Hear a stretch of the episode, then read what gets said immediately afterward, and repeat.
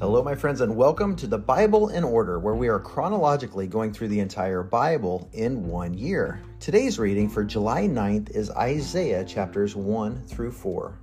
We're starting this iconic book of 66 chapters, written by the man whose name means salvation of Yah, which is a contraction, of course, of Yahweh. Isaiah, salvation of Yah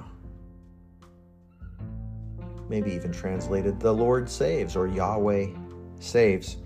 And there's so much in this book, and so much of it is symbolic, and it can be very hard to understand if you just skim through it. But if you slow down and dwell on it and allow the Bible to interpret the Bible, it can become pretty clear what the prophet is saying. Now, we have this mini introduction at the very beginning of chapter 1 the vision concerning Judah and Jerusalem that Isaiah, son of Amos, saw during the reigns of the kings Uzziah, Jotham, Ahaz, and Hezekiah of Judah. So, again, this is specifically to the southern kingdom. Now, there are lots of prophets we're going to be skipping around a lot over the next couple of weeks, reading from different prophets. I it's it's important to keep in mind who the prophet is speaking to. So Isaiah is speaking to the southern kingdom. These four reigns, Uzziah, Jotham, Ahaz, and Hezekiah, all kings of Judah. And this is roughly from about the time of 792 BC to 686 BC. So we're still 100 years before Daniel, six, 700 years, almost 800 years before Jesus, and nearly 3,000 years ago today.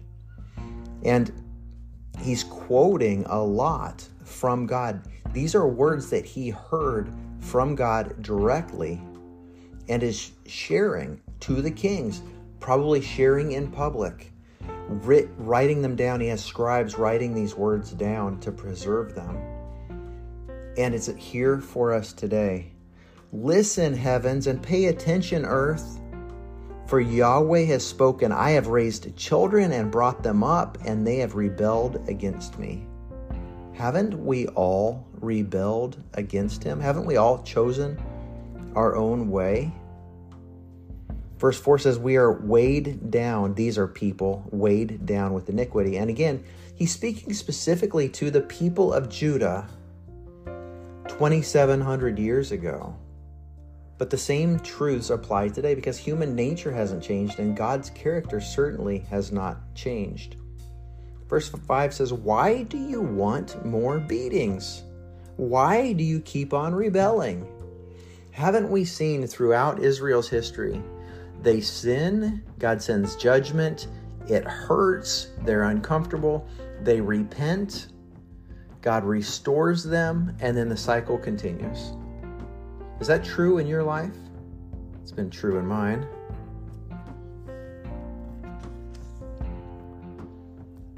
Verse 16 says, Wash yourselves Cleanse yourselves, remove your evil deeds from my sight. Stop doing evil. Learn to do what is good. Pursue justice. Aid the oppressed. Defend the rights of the fatherless. Plead the widow's cause. Some translations in verse 18 say, Come, let us reason together, says Yahweh. Though your skin your sins are scarlet, they will be white as snow. Though they are crimson red, they will be like wool. So he's telling us there's a way out. It doesn't have to continue. But we must churn. We must start doing right and stop doing wrong. Chapter 3 the look on their faces testifies against them in verse 9. And like Sodom, they flaunt their sin. They do not conceal it. Woe to them, for they have brought disaster on themselves. haven't we brought disaster on ourselves in this culture today in which we flaunt our sin? People don't hide their sin anymore. In Timothy, where it says, in the last days, people will call evil good and good evil. When I read that 20 plus years ago, I, I thought that's crazy. I, I can't imagine people calling what is good evil and vice versa. But we see it every day in our society. And people are not just calling evil things good today, they are demanding that we all agree with them. Judgment must be coming if the Bible is true. Just like it happened to the Jew first, it happens to the Gentile second. Just like it happened to Israel, it will happen to America. We must repent. Chapter 3, verse 10 Tell the righteous that it will go well for them, for they will eat the fruit of their labor. Woe to the wicked, it will go badly for them, for what they have done will be done to them. We call it reaping and sowing. It's a spiritual law you get what you give. And so Jesus fulfilled that and turned it on its head and said, treat people the way you want to be treated. We call it the golden rule. Don't retaliate. Love people, love your enemies, be good to those who persecute you, pray for them and bless them. Chapter 4 Verse 2 On that day, the branch of Yahweh will be beautiful and glorious, and the fruit of the land will be the pride and glory of Israel's survivors. Whoever remains in Zion will, and whoever is left in Jerusalem will be called holy, all in Jerusalem, written in the book of life. When the Lord has washed away the filth of the daughters of Zion and cleansed the blood guilt from the heart of Jerusalem by a spirit of judgment and a spirit of burning. Now, back in verse 2, on that day, the branch of Yahweh will be beautiful and glorious. That word branch is a reference to the Messiah, to Jesus. The Hebrew word Tzimach literally means a sprout, a growth. It's it's causing to sprout. It's something that that God does, and it's used many times throughout the Bible, the, especially the Old Testament. It's a Hebrew word, but specifically in Jeremiah 23 5. God says, Behold, the days are coming when I will raise up for David, King David, a righteous branch and he, he meaning the branch, shall reign as king and deal wisely and shall execute justice and righteousness in the land. Zechariah chapter 6, verse 12, again, God speaking. Behold, the man whose name is the branch, for he shall branch out from his place and he shall build the temple of Yahweh.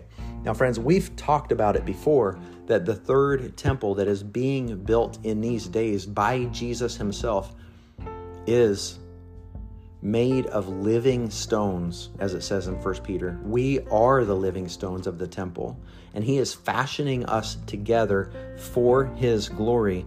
But the thing is, as it says here in verse 4, when the Lord has washed away the filth of the daughters of Zion and cleansed the blood guilt from the heart, by a spirit of judgment and a spirit of burning, that's when Jesus will return. That's when we will see the glory cloud of God's Shekinah. That's when we will see God appear by fire at night.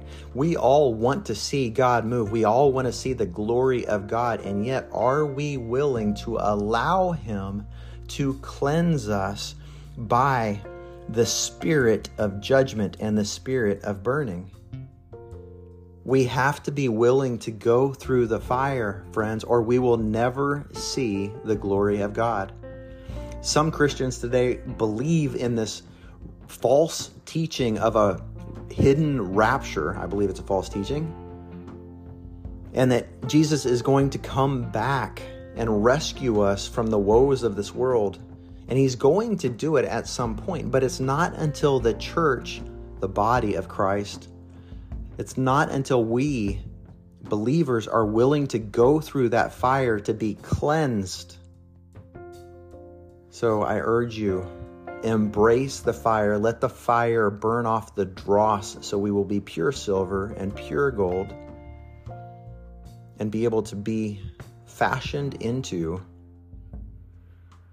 the temple of our God. God bless you, my friends. Check out our Facebook group, link in the show notes. Check out our website. Be part of the community. Help us grow together for the glory of God. Amen.